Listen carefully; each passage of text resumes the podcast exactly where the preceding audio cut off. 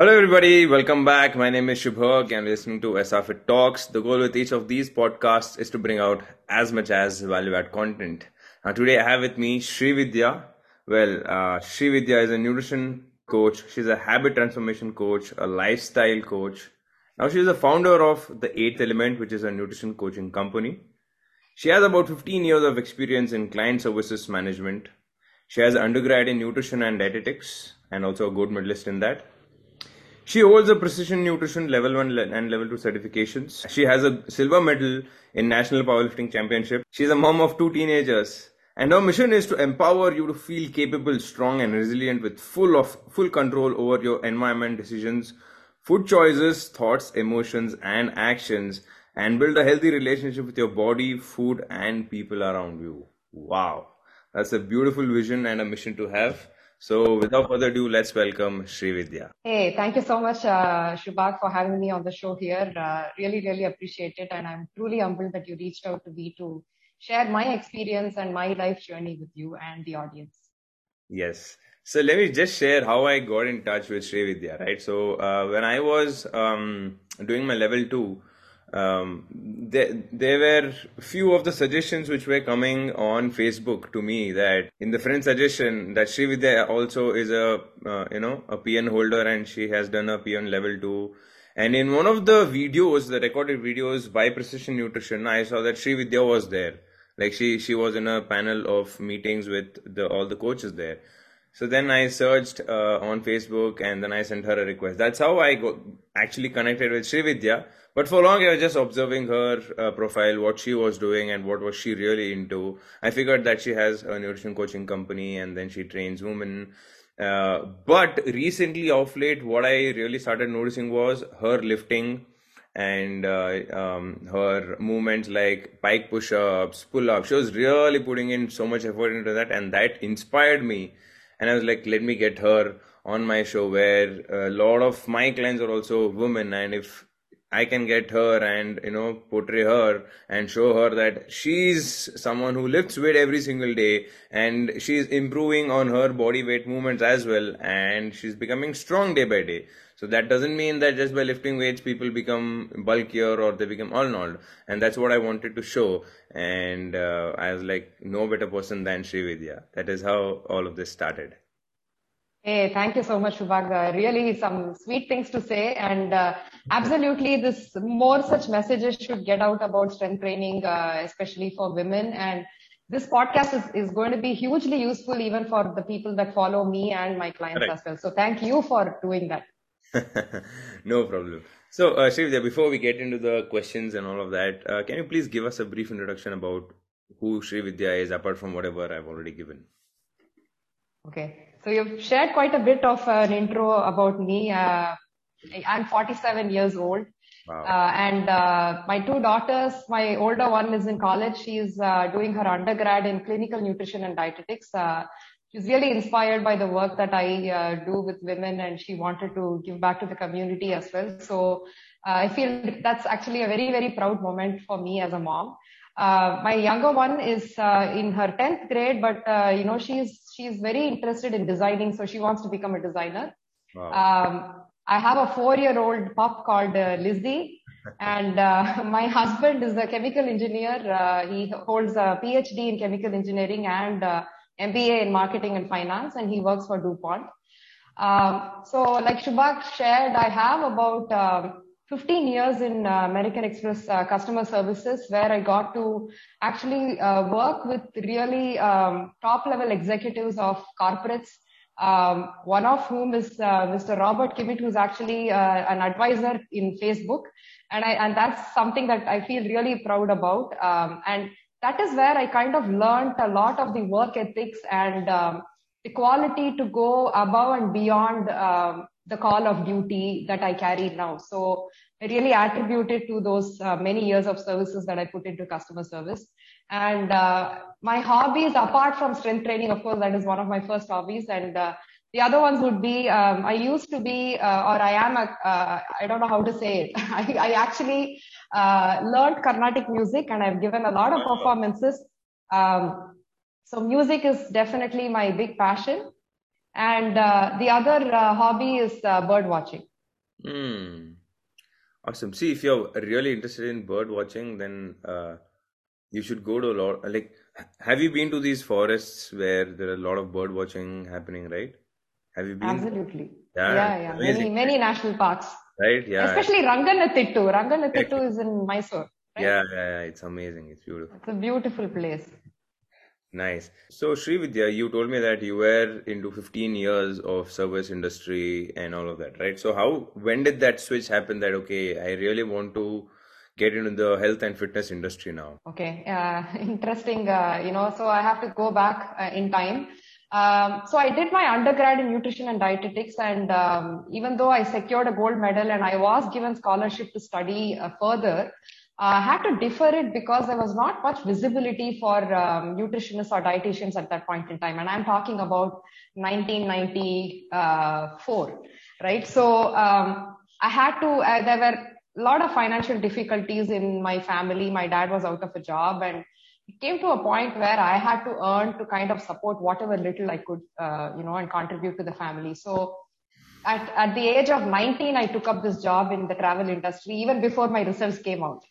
Uh, so since then I worked and then um, I my um, my marriage took me to the US. So I got married and then my husband was already in the US. So I spent most of my time there, uh, working in the travel industry. And um, even though the, the, the education was there, my passion was still about nutrition and having a healthy lifestyle. I struggled personally a lot to incorporate a lot of those learnings in my life.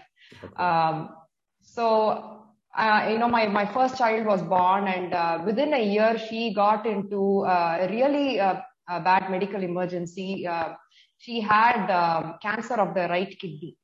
Oh, So yeah, so she was just a year old and that really shook us. You know, I mean, uh, there was just so much stress. She had to go through surgery. Uh, the kidney had to be removed. She went through chemotherapy.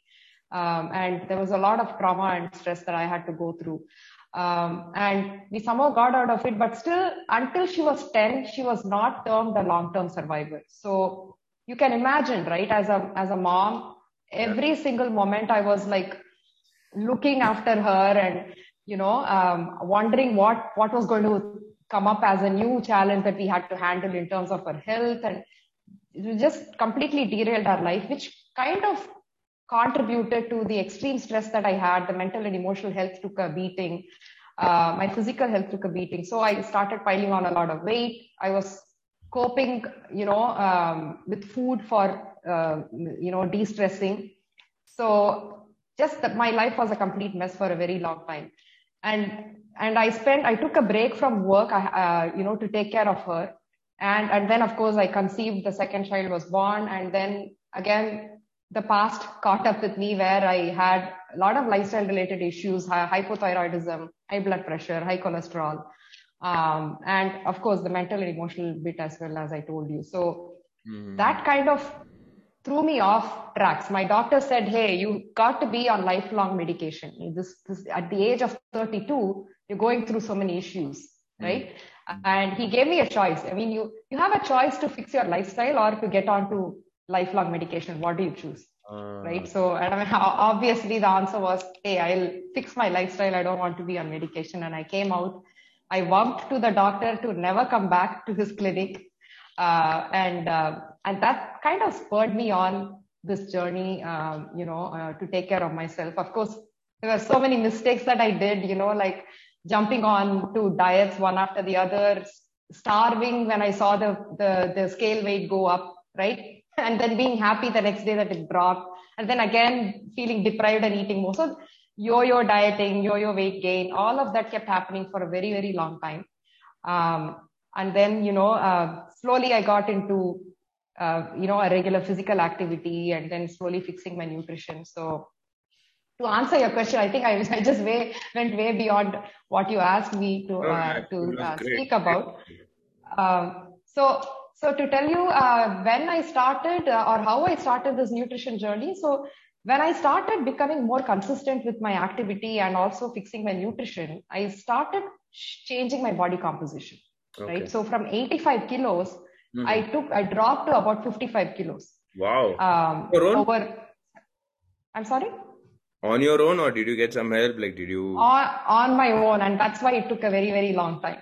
So, you know, it took, it took almost uh, 10 to 12 years to kind of get to a happy space uh, in terms of my relationship with my body, my food, uh, having a healthy body composition, and also the healthy biomarkers. So I could see the way all, all those numbers started um, getting into the normal range, mm. right? So and, and when I participated in the powerlifting championship, everyone started noticing me. The media covered, uh, you know, my story in the newspapers, and so many women got, started getting in touch with me saying, "Hey, you have hypothyroidism, and you've been able to lose weight, and in fact, even keep it off. How did you make it happen? Can you help us?" Um, so this was in 2018, right? So that's I had this fire in me to anyway educate myself, but due to family circumstances, I could not. But when, when this happened, kind of lit a fire under my butt saying, Hey, you got to do something about this now. You know, if you let go of this opportunity, it may not come back again. Um, so that's when I joined uh, PN level one nutrition uh, coaching certification and uh, unofficially i started coaching a few people in 2018 so but in october 2018 on the day of my birthday uh, i started my company wow now, two questions, Srividya. One is the was the uh, powerlifting championship here in India or in US, and two, YPA. So, uh, yeah, the powerlifting championship uh, was conducted in Coimbatore. That was the national powerlifting championship. I mean, every time they pick a different state. So this was hosted by Tamil Nadu. Mm-hmm. Um, so it happened in Coimbatore. And uh, your second question was why YPN. Yeah. So um, when I when I decided on the next course of action to educate myself and actually start from an authentic space to coach people. Yeah, I had an undergrad in nutrition, but that was so long ago. You know, I had to refresh my skills. I had to learn what's what's going on uh, newly in in the industry, right? So I was as I was looking around, a couple of options came up, right? So one was to do like an MSc uh, in India or a diploma in India, right? And, and get the RD certification. Um, or pick a, a reputed company, world class company that would give the education uh, and also keep it very practical, right? Mm-hmm. So that's what drew me to PN because they are all about practical application. How do you actually get on the ground and help with the knowledge that you carry, right? An MSc would have given me the education, a diploma would have given me the education, but not the coaching skills that I was looking for. Absolutely. Lovely. So, uh, you told me that in 2018 you started lifting, uh, uh, sorry, you competed in powerlifting championship. So, it means that it, it was not the year that you started actually lifting. Maybe you started way back. So, when did you actually start lifting and why did you start lifting? Uh, so, I mean, the, initially it was all intermittent, Shubhak. I lived in the US, right? So, and as I told you, I had this really um, traumatic event with my first daughter. Um, and I hmm. got into a lot of mental and emotional stress. We went through counseling and I was on antidepressants, anxiety pills, and all of that, sleep medication. It was just really, really terrible. Mm-hmm. And somehow I needed a vent, right? Uh, I needed to get out of this. And, and physical activity actually gave me that, you know, that um, time time for myself and to actually um, feel good about myself. So that's how i started. It was intermittent in the us then we moved to gurgaon um, in 2008 and i joined a gym close by. And then i had my in-laws living with me too. They are well in their 80s again with a traveling husband young children at home they were 5 and 2 and older uh, in-laws it was extremely difficult. I was pulling my hair out. I, I, had zero time for myself. And so so directly i did not get into strength training. It, it, there was a progression to it. So initially it was all about hey how do i get my time right? So i let my children play in the park and i would go around the 300 meter park uh, for an hour walk around uh, for an hour. That's all i did right? So that was super consistent because the reason being, it was not to lose weight or anything like that, but to just get away and clear my head and then come back to the routine. Um, and this, uh, my friend uh, noticed, you know, who was doing Delhi uh, Airtel half marathons regularly. She noticed and said, Hey, you seem to be so consistent. You've been walking every day. And, uh, you know, how about try your hand at running? You know, why not you uh, try that? So she gave me ideas and I started, you know, initially to, I used to pant a lot, even to run for a few seconds. It was so difficult, like my heart was in my mouth. Uh, but intermittently, I did a couple of seconds of uh, running followed by like five minutes of walking. So this is how this happened over an hour time, right? That I used to dedicate for myself.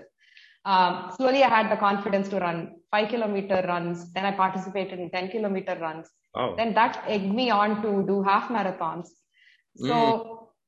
I, was, I was basically a half marathoner uh, during the time frame of 2009 to about 2012. So right? that is when you dropped so, 55 kilos, right? Uh, not really. So see, my nutrition was not fixed uh, yet at that point in time, Shubhag. I was still going through this binge eating, disordered eating, you know, yo-yoing weight, all of that, right? What you, you, what you we actually very well know. In, right? What we actually study in athletes, although he's an athlete, doesn't mean he's, his nutrition, his or her nutrition is on point. exactly. So I still had all of those issues. My, I probably looked a little smaller than before, but my health was nowhere where it needed to be because I still had high cholesterol uh, my body fat percentage was still high, right? My weight was still high. Um, so the, the one thing that got fixed was my social health, my uh, mental, emotional health, right? And my fitness got improved a little bit. Mm-hmm. Uh, but body composition was still not changing a whole lot until I started lifting weights and I also started fixing nutrition. So 2012, I got into a lot of injuries because of running half marathons. It's a high impact sport, right? Yeah. So shin splints, ankle sprains, ITB issues, you name it. I had all of those uh, back to back. And uh, so to become a better runner and to avoid injuries is, is why I started strength training again, like on a more serious note uh, in 2012. So that's, I mean, that, did that answer your question? Sorry to cut you, but uh, this is actually the kind of journey every runner has. Like every runner who has come to me in the history or in the past or even now, the same journey. They're all excellent runners, but the only problem is they didn't focus on the balance between strength training and their actual training. And due to that, they have had some injury like ITB issue or something, right? Hip injury and uh, because of that they started strength training. And now strength training has become such an integral part of their training that without strength training their performance in running actually is going down right? Yeah absolutely. I see so many runners now who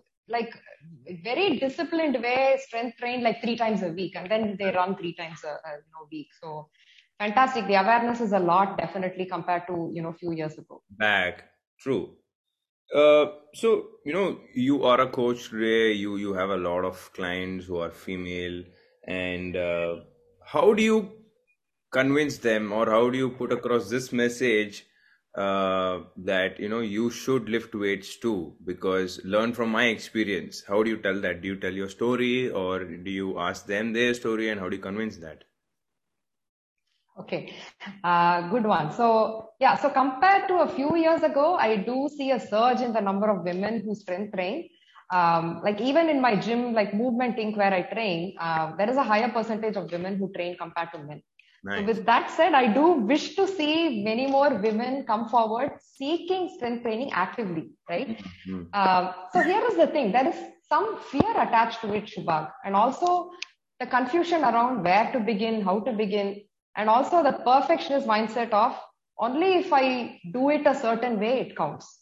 Right. So I would rather not be doing it if I'm not lifting heavy or if I'm not doing those kind of exercises that other people do. So I feel it needs to be simplified further that any move counts so long as you're making a start somewhere. Right. Um, so here is, uh, I mean, coming back to your question. So I don't really try to convince my clients. Um, I meet them where they are at in terms of their physical capabilities and what their preferences are. Many of them, it can throw people off and you instantly say, Hey, you got a strength train, right? Again, understanding that the concern and the fear they come already with yeah. to tell them that, Hey, you got to do this. It's not going to work. So slowly you've got to coax them into first getting them uh, acquainted with moving their body every day right? On a regular basis. Your goal is just move your body however you wish. Maybe it's Zumba, maybe it's yoga, maybe it's walking. Let's start moving regularly. So when they start doing this, they start seeing the benefits of how it re- reflects on their mental and emotional health, right? So the mood is better. They feel so much energetic. They're able to take on more challenges through the day because they dedicated this self-care time for themselves, right? They are a much better mom, much better husband, right? Much better person because of this. So right. they start seeing all of this happen. And then slowly I say, hey, do you feel ready to now explore strength training? Right? Mm. Like I handhold them and say, hey, why not try a few body weight moves? You know, mm. here is a video of uh, a couple of regressed beginner versions of probably a push-up, right? Uh, or a row or something like that. And and then they get the confidence with the accountability and support to actually scale up from there. And and absolutely i share my story with them shubhag i think it's it's important uh, for them to understand that i did not start away you know lifting heavy weights. I had a progression too over so many years. Uh, in fact walking that led to running to, that led to strength training and then completely to strength training. Mm. um, so and i also um, kind of share the importance and the benefits especially uh, you know uh, that it carries for women beyond the age of 40 um, when you start getting into menopause and hormonal disturbances, there is age related uh, deterioration in health, bone mass, bone density, muscle mass. We lose muscle mass 1% every year. Whether you work out or not, you're going to keep losing. So, strength training is all about preserving the current thing that you have or minimize the loss that can occur, right? So, the sooner you start building it as a habit, the better for you and and my daughters began strength training at the age of 11 and 14 uh, shubha. So again i tell them there is no the age is not a taboo. At any age whether it is 8 9 or 60 70 80 you absolutely got to strength train. Lovely. So you plan to lift even 20 years from now right? Absolutely. No not just 20 more than that if my life allows that. Yeah, yeah, yeah. i mean that was the question So, uh, but um, now what uh, we spoke about was people who are absolutely new to training. But what if someone is already running or somebody like let's say doing Zumba and maybe one session of group session uh, of uh, strength training a week or something like that, right? But they are not liking it. They they just go because they don't have a choice. Uh, like for example, I knew so many clients who every uh, every day is to show up at the gym from 7 to 8. Now, if 7 to 8 is Zumba, they do Zumba. If 7 to 8 is boxing, they do boxing. If 7 to 8 is strength and conditioning, they do strength and conditioning. Not by their choice, but they don't have any option. But if someone who comes to you saying that I, I, I do it, but I'm not really interested in it. So, uh, to such people, how do you share that message that, you know, like, great that you're doing and the first step is taken care that there is some consistency, right? A movement is happening but uh, actually like you know whatever you shared you lose muscle mass every single year. Is that does that become necessary to share to a client uh, or how do you convince that? I mean how do you share that message okay good one good one uh, Shubhak. so see the, the problem here is that they it's not like they do not understand right? We all know i mean you google and it gives you so many answers related to why it is important to strength train. So people come with that awareness and knowledge that it's important to strength train, but somehow there is some resistance that they feel. So the point, um, you know, the, as a coach is to dig into that resistance. What is going on? Why is it that they don't find it interesting, right? And what more than why they why they don't find something interesting? What is it that they enjoy doing, right? Maybe even in that strength training, is there any one particular move that they actually enjoy? Mm. right? Um, and scale up from there. So, so basically, whatever that you enjoy is what you're going to keep for life. Correct. Right. Absolutely. And it's not like you're not going to adapt or change because I changed, right? I started uh, as a walker and then I never imagined at that point in time that I would be a lifter at some point. So Correct. there is definitely a chance to make that progression happen. The point right now is when you begin a journey, you want to do something that you absolutely love and enjoy. Mm. Because the point is to stay consistent. When you stay consistent, then you you start exploring different ways to actually show up. Right. But Does then that makes sense. Yeah, yeah, absolutely. But then we have been told, especially in the fitness industry, right, there are so many wrong messages put out that if you're doing exercise which is easy and if you like it, then it's not going to give you change. As long as you are going through, you know, um, it is as long as it is not difficult, you're not going to change, right? So then, uh, Ah, yeah, go hard or go home, right? yeah, yeah. I, I hear you. So, uh, uh, one thing what I want to ask you is you you spoke about the favorite lift or the favorite exercise. So, what are your favorite lifts that you go to? Okay. Um, so I absolutely love how deadlifts make me feel, uh, Shubhag, because I think it's one of my uh, strong lifts uh, where I'm able to really lift heavy. So the, the feeling is amazing when I lift heavy. So deadlifts definitely, uh, squats, um, dips. Uh, I because I've been uh, newly or uh, recently been able to do it. It's a new skill and a new move that I really enjoy doing. Yeah, paddle bar dips. Nice, nice. Okay, great. Uh, that and then uh, you know push-ups definitely are my favorite uh, And your pull-ups also. Pull-ups are definitely So, two questions here. yeah Uh, I've seen you doing deadlifts, but uh, usually you do sumo deadlifts. Is it because in the competition you use sumo deadlift? Is that the reason why you do sumo deadlifts more? Or, uh, I mean, why not conventional deadlift? okay so um, I tried both and I seemed to like the sumo better uh, it's friendlier on the back uh, there's not a whole lot of spinal you know hinge required right you're more like upright so um, that and also because um, I just felt better doing it Nice. So, uh, Srividya, uh, now you have come to a point where you're lifting almost uh, two times your body weight, right, in deadlift. But you started uh, 1.6 1.6 to be precise. Lovely. So now, but then you started maybe with just a barbell. Now, how long Absolutely. journey? How long was this journey? And you know that it takes a long time. How do you um, put across this message to people out there who are just following you, not not per se your clients, that fitness or even uh, a healthy lifestyle is a long journey. It's not something that you do it for 30 days, 60 days, and then you get results, right? So how do you how do you put across that message? Yeah, so good one, right? So, um, not focusing on the outcome per se, but the behavior, right? So, when I started showing up consistently, strength training is an amazing, um, you know, exercise where sometimes week on week you see changes in terms of your strength, right? You start lifting, you showing up, you start showing up consistently, you start seeing that progression happen. But there is also a time where you hit a plateau, right? You got to, it, it teaches you, I think, a lot of mental skills to handle these things on a day to day basis, right? Not everything, you may say that, hey, I've been consistent, uh, the result is not here, but what can you do? It's not under your control.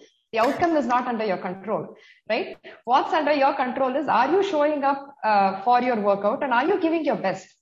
So even today, Shubhag, even though I track my numbers, my strength numbers and all of it, every day is different. I feel better some days, stronger some days, some days I don't feel as strong. So again, it's about how you tweak that particular day's lifts according to how you feel. Your sleep may be off. You may not have recovered well. You may have carrying, maybe carrying fatigue from the previous workout. So how do you stay in tune with your bodily cues and tweak your, uh, you know, workout based on that, right? So that is very, very crucial. The other important thing is you rightly said this is something for life. It's not something that you're doing for a short-term goal, Correct. right? So let's say you meet a fit and a very healthy person. You you don't ask them like, hey, you're fit and healthy. Why are you lifting, right? You you you re, it, it doesn't mean just because you're fit and healthy you stop doing what helped you achieve it. You got to you know to sustain that level of fitness and health. You got to continue doing what helped you get there Yeah. right? And uh, and to maintain um, you know a long-term health and longevity, I feel fitness and nutrition play an important role, and it's something that you've got to do for life. It's not something that you get on and off. Absolutely. This reminded me of one of the things uh, I was recently listening, uh, listening to one of the podcasts of Arnold, where he was asked, uh, Why are you still lifting weights? Why are you still going to the gym? So he said, uh, Because I'm 10 years back I was eating my breakfast and I'm eating my breakfast even today. 10 years I was 10 years back I was still sleeping. I'm sleeping even today. So why should I stop lifting weights? Why should I stop going to the gym? And I'm doing all the other activities, right? So uh, exactly, that's great. Good so, one. Thanks for sharing. yeah, it's amazing. I'll share the video with you as well. Now uh, you spoke about um, nutrition playing a very major role. So what do you eat right now, uh, Srividya, and how important is your protein intake or your macros per se? Do you track them because you told you you uh, specifically track how you're feeling, how's your body feeling, and all of that. So do you also track your macros every single day, and do you uh, do that with your clients as well? And do you tell them if you start lifting weights, nutrition becomes very, very important? Fantastic questions there, uh, Shubhak. So, um, yeah, so as I got into lifting, I was caught, uh, you know, the, the bug of, um, you know, tracking and calorie counting and, you know, uh, weighing your food. And somewhere it, it messed up my relationship with food a lot. Uh, you know, I saw idli a certain number of calories and, you know, the bread a certain number of calories. So, you know, I getting very obsessive and compulsive about uh, my food and also the social health as well uh, kind of got impacted a lot. I uh, would not head out for a, party or, you know, have the confidence to go eat out at an event or something like that. And uh, I realized that was not what I wanted, right? So, uh, in a way, it also helped um, heal my relationship with the scale, right? So when you're eating to nourish yourself and you're eating to, you know, feel happy because food is not just sustenance, right? It's much beyond that. Uh, it helps you connect with people. It helps you yeah. feel good. There are times, right? I mean, when you are stressed, there are times you want to reach out to something, you know, one of your favorite foods and it gives you so much comfort. Uh, so I realized that I was doing a huge disservice to myself by not exploring this aspect of food by just looking at it as something that is helping me with my performance and that I should do it. Setting strict rules, right? So then I started understanding this was not going to work out in the long term. So I quit weighing my food, tracking my calories or macros. Uh, of course, from doing it for so many years, I, I can easily eyeball my plate and right. you know have a feel for the protein intake that I'm having. That's the only thing I keep very you know I'm very conscious about. Um, and of course, the vegetables I take about four to six servings in a day. But other than that, I'm not really restrictive of my carbs. Correct. I go based on how I feel at that particular point in time in terms of hunger, my fullness, right? Uh, and also, I believe that uh, you know it's important to maintain a healthy relationship with all all kinds of food, right? So that is what I actually help my clients with to first lose that fear uh, around food, ah. right? And I feel that is the biggest thing, uh, Shubhak. Won't you agree? Like 100%. when you have a great relationship with food, everything else falls in place. Your mental and emotional health is so much better. You are so much um, looking forward to doing this for life. When you say, hey, you should not be having this, creates a lot of trauma, I would say, you know, like in your head, like, oh my God, I can't eat this. Then there's so much rigidity, the rules, you know, um, build a lot of um, uh, you know uh, bad feelings within you around eating yeah. and right deprivation and then the cycle of binge eating and then again depriving yourself i, I don't think it's worth it at all shubhag yeah there's an article also by pn where which i was reading recently that uh, I, I think it was there in level 2 also that people who uh, were stressed out, who were tensed, who were fearful, worried, didn't lose weight even after going on a strict diet. Uh, while mm. people who, uh, without any, you know, outcome based goals, they just did it for the sake of doing it and enjoyed the journey, actually lost weight, who are actually peaceful, right? So, absolutely. It is so important because, and that fear actually um, carries on to other aspects of our life also like money. There's fear for money. There's fear for relationship. What if this person leaves me right? So it, it it it is not just in one area. If there is fear then there's fear in all the other areas also. But when you stop mm. stop dropping this in this area then you actually start changing your behaviors in other areas also that's what i've noticed with myself at least and uh, you you spoke so well and so much about the body awareness, right? Most 95% of the people that I come across have no awareness of how their body is or how they react. And when I give one simple tip, which is the first tip which we get in PN, which is eating slow, when I tell them mm. that, I show them with the proof when they're eating food, like they go psych, they're like, oh my god, this is something which is in our control and we can do it, right? So uh, that that is so great. But uh, Srividya, you, I mean, how do you get to a level? Because again, uh, being aware of your body comes with practice. It's not something mm. that happens overnight because you have gotten uh, like this to a point where you're not aware of yourself because of the practice, because of the behaviors you've developed over the years. So, how does one, or how do you tell your clients or coach your clients to start being aware of how their body is responding or reacting every single day? Okay. Um, yeah, I mean, uh, excellent points there about, uh, you know, focusing on internal cues and how it helps you to regulate your eating automatically, right? So I, I, have also been there, uh, you know, where I was so disconnected with my body and uh, it took a while for me to kind of practice the skill. Um, but I can say I'm in, I'm in a much better and a happier space now where I have that control, right? I've, I've not given away the control to an external calculator or a weighing machine to tell me how much I should be eating. I've had stories of clients who share that, hey, I'm allowed to eat 1800 and uh, you know I've, I've, eaten like 1700 now i have to find something to fill that 100 100 uh, calories but i'm not hungry. So then why do you force yourself to eat right? Again you know the, the point is you gain weight because you're not focusing on your hunger cues or your fullness cues and you're constantly overeating beyond what your body needs. So when you actually gain back that control and understand that it, it has always been with you, right? You start listening to your body's cues and start feeding it appropriately. Mm. You, you definitely don't need any other external mechanism to tell you how you're doing, right? So definitely the, the way I start is practicing mindfulness. That is one of the first practices that I introduce to my clients through uh, a five minute action, which is meditation typically. Uh, because I feel when you, when you actually sit down and meditate, there's just so many, you're basically sitting with the discomfort of so many things that is running in your head and it allows you to focus and not just focus, but refocus on your breath when such thoughts derail you, mm. right? So it builds a lot of mental strength and this focus is absolutely the smallest tool towards building self awareness. Right? When you're focused, it builds mindfulness. And then when you're mindful, you're present with your thoughts and emotions and your yourself all the time. It builds a lot of self awareness about what is working and what's not working. So slowly we take them through the progression of having them listen to what their body is telling them. Mm. Right. And and we know from P, what we learned from PN that your actions are driven by your thoughts and uh, emotions. They don't happen randomly.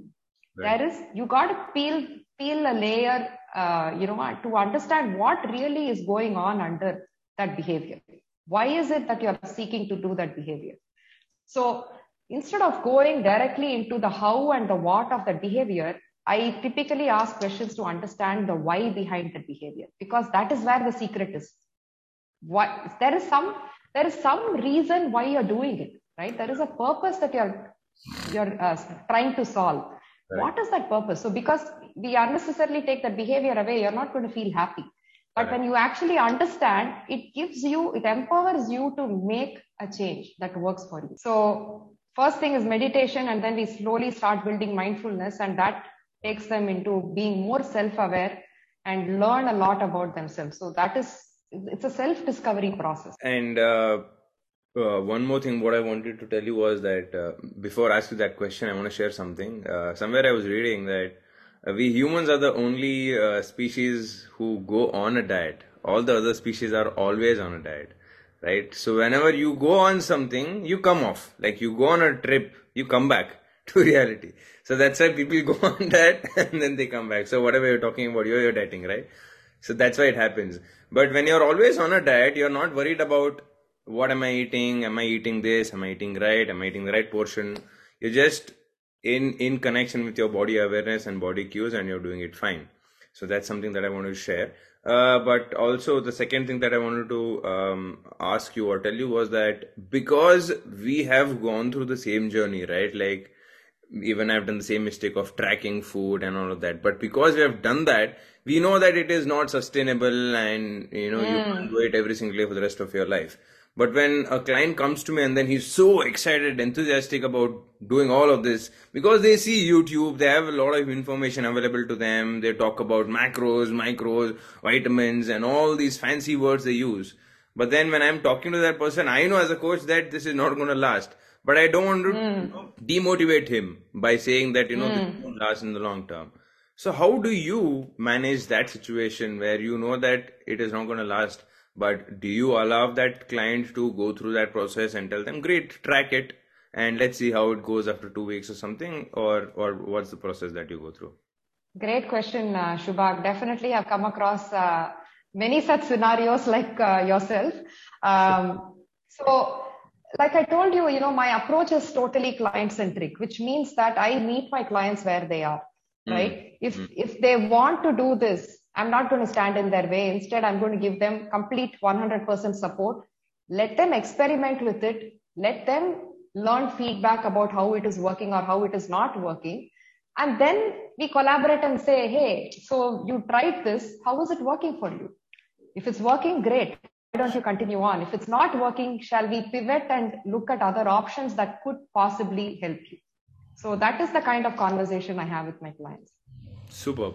Now, how do you change the mindset? Because mindset shift also is very very important right? So Sri Vidya in 2010 to Sri Vidya to 2022 is a lot of mind shift in terms of uh, her fitness and and nutrition.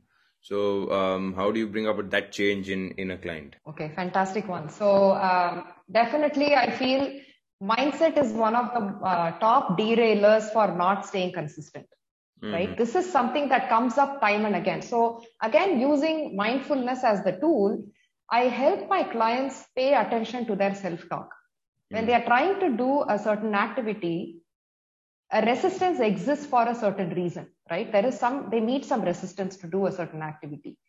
I ask them to pause and listen to their self talk the exact language that their mind is telling them like hey you know what? I don't think you should be doing this you, you better do this completely like give your 100% or just don't do it at all. Most common all or nothing thinking that comes up. Yeah right? right. So when right i mean so when they notice that then it gives them the opportunity to rise above the situation and say hey this is what is not helping me progress at all. Should i be doing this? Right? And i also tell them that perfection is overrated. You don't have to you know share you know make perfect meals or do a perfect workout uh, go for this perfect walk with your uh, shoes on, right? Show up imperfectly. I think that's been like the game changer, Shubhak, uh, with my women. So when right. I tell them that, hey, you, you don't have to be perfect. I am imperfect. You can absolutely be imperfect. Everybody around you is imperfect. You don't have to set yourself up, uh, self up to high standards, especially you're, when you're just beginning to start a practice, mm-hmm. right? So just show up uh, and and notice when when you have this all or nothing thinking that's what derails you. Just uh, action is what is needed. You don't have to keep waiting for motivation also. So again action before motivation. So these are all some key mantras that i share with them that kind of stays with them uh, for a really long time and has helped them a lot in shifting their mindset. So basically you take all the pressure off from them and then you tell that don't don't self judge yourself. Don't don't let yourself be judged by the society or the environment. Just take it one day at a time and keep it simple and easy right? Small small Absolutely. habits and you practice Absolutely. it all the time. So the the other couple of mindset traps that i feel a lot of the women are caught in is um, the perfectionist mindset like i told you right? Um, i got to show up perfectly otherwise there's no point in showing up right? So again that is overrated I also tell them uh, they also come up with a lot of self doubts that whether they can do this, you know, um, this is a new activity or a new thing that they are introduced to. How will I do this? There's a lot of fear associated with that. So in that situation, I tell them, hey, you already have unique superpowers within you. When was the last time you handled a similar situation and you overcame that? How did you do it? You already have it in you to do this again. So another thing is limiting beliefs. You know, they have um, questions about their capabilities. So then I bring up their superpowers and tell them, hey, how did you do this here? You've got this in you to do it. So so I basically help them pay attention to their self-talk. Negative self-talk is another one, right? Negativity. Um, so how do you reframe it positively? The other thing is failure mindset. If if they fail, like they don't keep up with a practice for a couple of days, mm-hmm. it takes them a long time to bounce back because they are caught in that failure of that situation. So I tell them that, hey, you know, you go, you, you don't have to uh, feel bad about this. Everybody fails. We all go through that, right? How do you quickly build uh, your resilience and come out of this? So operating with a growth mindset, proactive mindset, being responsive instead of reactive, right? So these are all conversations that I have with my clients and it helps them kind of notice when that happens, you know, so that they can feel empowered to come out of it. Right. And so uh, awareness uh, is the big power here, uh, Shubha. When you are aware, yeah. you cannot say I'm no longer aware, right? Correct, correct. The light bulb is on. It's already on, right? You cannot switch it off. So I think that is like the biggest tool.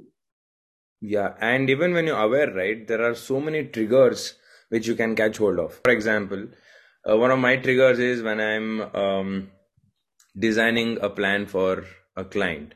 And if I'm writing once a week, you are allowed to have a sweet, or maybe I'm writing something there, and that image is formed in my head, right? And if I'm hungry that time, if I've not had food in, in about two hours, immediately the trigger that I do is I go on to my uh, uh, Google type Swiggy and then order something. And this took me a while to actually figure that this was a pattern which was happening every time I am, uh, I, I, know, designing a plan. This is happening. And mm. when I hmm. figured this, I was like, shit, this, if this is happening with me, you know, it, it will be happening with so many of my clients. And just tracking their patterns and helping them realize that gave them so much of progress, right? So that also is one of the benefits of being aware of what you're going through.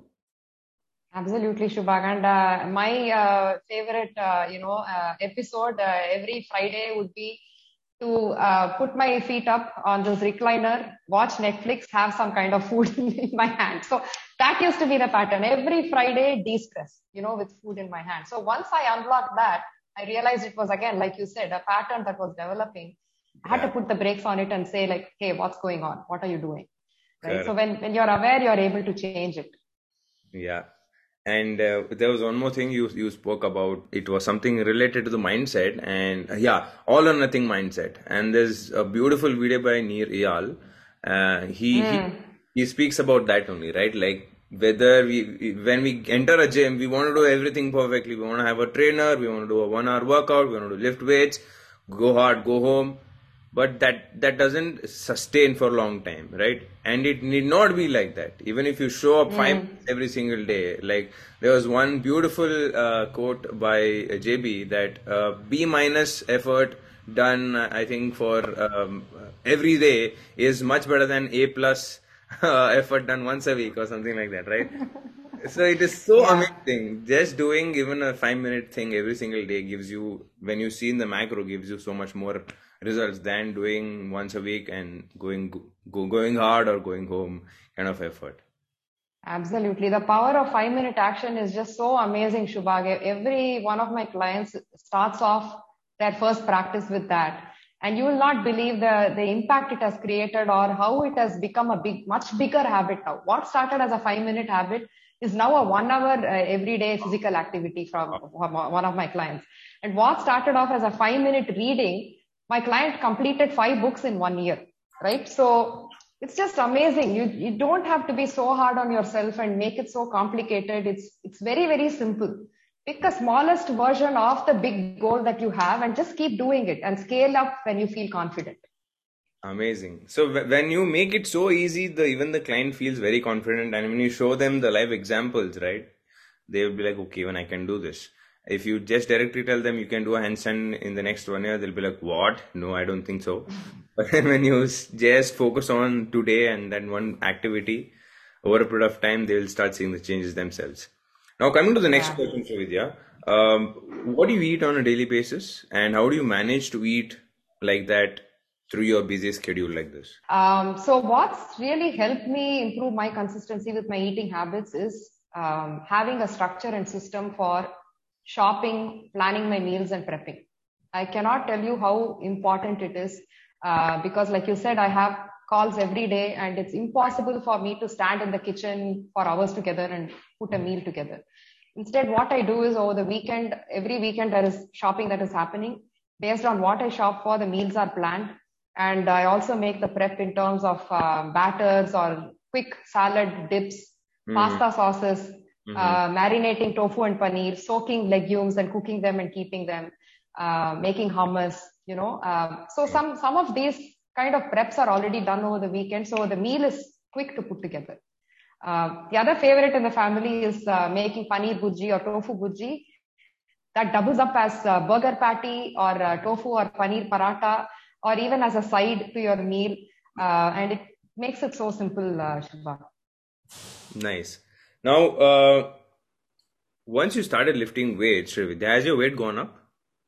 Because of the muscle mass the you know body which increased and all of that, has it gone up? And uh, when your clients start lifting weights, if they see the increase in in the weight, how do you how do you send that message across? Okay. So yeah, I mean, as you strength train, you will gain lean muscle, which will reflect on the scale as a higher number. Uh, and you'll, you'll start looking different in the mirror in terms of a better body composition. So of course, granted that you're also working on your nutrition side by side, you are going to uh, look different. And when this happens to my client, I do share my story and tell them that they're not alone.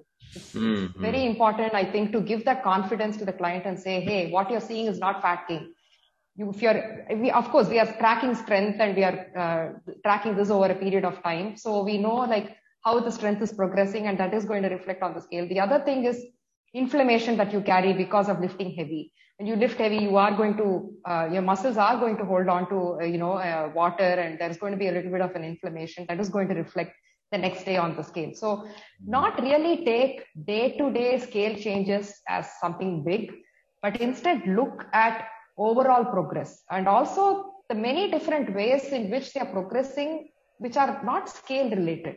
Mm. I pay a lot of attention to non-scale related uh, progress, right? So how they are feeling, how their energy levels have improved, how their strength is, uh, yeah. you know, improving. There's just so many things. How they're consistently showing up. I mean, that is huge progress that you got to really pay attention to. You know, much much bigger than what that scale number can tell you. So, I mean, I, I continue to track, monitor their measurements, strength improvements, nutrition to make sure, you know, they are progressing in the right direction. So, uh, if, if, if someone who is a vegan comes to you, how do you tell them that, you know, because you're not getting enough nutrients for the body, we'll have to supplement it with something. Uh, how do you tell that? And do they listen? So, um, a lot of my even my vegetarian clients are on supplements um, because Correct. they it's just convenient right again there is a huge taboo around it uh, shubhag around whey protein right because they have these uh, big muscular guys posing for you know uh, whey protein the, the, they want to market that supplement right so unfortunately that sets up uh, you know the wrong uh, idea in the mind that when you have whey protein you're going to become muscular Correct. If only, right? We've been taking whey protein for like more than 10 years now and I'm hardly there. So it, we got to tell them that it doesn't work that way. It's just as good as real food. It's just that it's packaged in a powder form, but it's protein. Body sees it as protein regardless of the kind of source that you use. So with that said, as I told you, even vegetarian clients, some of them have whey protein to supplement. And uh, if it's vegan, there are other options, you know, like pea protein that they can have. Um, so I, I do put it across to them that first of all, I tell them why protein is important and why this, the kind of source doesn't matter. It's protein is protein, right? right? And if you're, and obviously you want to lean more towards real food and get your sources from there. Correct. But if it is not possible, then hey, here is an option. Would you like to try it? So I don't push it on them, but I give them as an option and say, hey, this is an option. If you think you cannot make it happen consistently. Right, right. Now, what is the ideal mindset according to you? Like, forget about the client, how how they are, and you doing the client centered coaching and all of that. But as per you, what do you think should be the ideal mindset? Like, have you have ever had an ideal client? Yeah, uh, there have been quite a few Shubhat actually um, who came with an amazing mindset, and obviously their progress was much better. Uh, you know, um, in terms of, I mean, everybody goes through a progression. So if they came with uh, difficulties relating to their mindset, they did fix it along the way, but it just took them a little longer compared to clients who already came with an amazing mindset. Um, so definitely the, the kind of mindset that would help you would be a growth mindset and a long-term mindset in terms of, you know, going um, after great health and fitness for life. Like we told, it's, it's a journey and not an end goal, right? And uh, once, once you figure out what works for you, you've got to stay on it for life, right? Um, and another important thing is to find something that you really enjoy so that you don't see it as a chore, but something you have fun with every day, right? Correct. Today, I, I lift because I, I just enjoy lifting. It just helps me uh, be a better person, better coach because it helps me overcome challenges, even relating to my clients in a much better way. I'm able to think with a clear head. It brings a lot of clarity. My relationships are better because I live So mm. today, the, the meaning uh, behind why I do it is so much bigger than what I started out with. Mm-hmm. It has changed. It has evolved with time, right? Absolutely. Yeah. Now, what is that one secret? Like when people ask you, ma'am, give me one secret to which I can lose weight or gain weight. What do you tell? so one secret would be uh, show up imperfectly and stay consistent. Wow. Because nice. like you rightly said, B minus multiplied by so many years is still going to get you somewhere rather than doing A plus and giving up, you know, in a week. So the secret is imperfection and consistency. Amazing. And uh, any any tips for for the listeners? Yeah. So for all the women who are watching this, you're all very very strong already in your own way, and uh, you already have unique superpowers and strengths you do an amazing job of taking care of your family and you're kind and compassionate to everyone around you. My request is please do the same to yourself. Wow. Right? Um, Self care is not selfish. It is a necessity, not a luxury. So please take care of your health comprising physical, mental and emotional and your social health and uh, be kind and compassionate to yourself and your body as a woman, our bodies go through a lot of changes through puberty, womanhood, motherhood, and beyond. And we cannot expect miracles to happen overnight. So please be patient with yourself. Um, stay focused and mindful of your thoughts, emotions, and actions. Uh, you have everything within you to make this change for yourself. You don't have to look outside of you, right? So a journey of self discovery is going to be very, very rewarding, very awe inspiring, even to yourself, uh, uh, leave alone other people. And uh, it's going to be very gratifying. So I would say, um, don't wait too long like me to do this for yourself. Uh, get into the driver's seat of your life and take charge and get back the confidence and control that you once had. And if you're not able to do this by yourself and you're struggling, please recognize it early and do not hesitate to reach out for expert advice and yeah. coaches that can support you, that can hold you accountable, that can guide you to fast track your pro- progress. So this is the other thing that many women tell me that they hesitate to reach out for help because they think it's a sign of weakness. Mm. It's not a sign of weakness. It is a sign of inner strength driven by a proactive mindset and an urge to lead a better quality of life. I think you should go for it. You know, don't hesitate. Mm. And last but not the least, everything and everyone around you is perfect. Why should we seek perfection within us and about us, right? right? So my humble request to all of you to practice embracing imperfection and showing up just the way you are, accepting yourselves the way you are, um, and let's break the bias and stereotypes together. Um, let's build a tribe of strong women Lots of love, great health, and success to all of you. And quoting the eighth element mantra eat well, move daily, stay happy, and keep it really simple. Wow, amazing. It was great having this conversation with you, Srividya. Thank you so much for your time. I'm sure this has added a lot of value to a lot of people out there. And once the podcast is ready, I will share it with you. Please share it with your clients as well.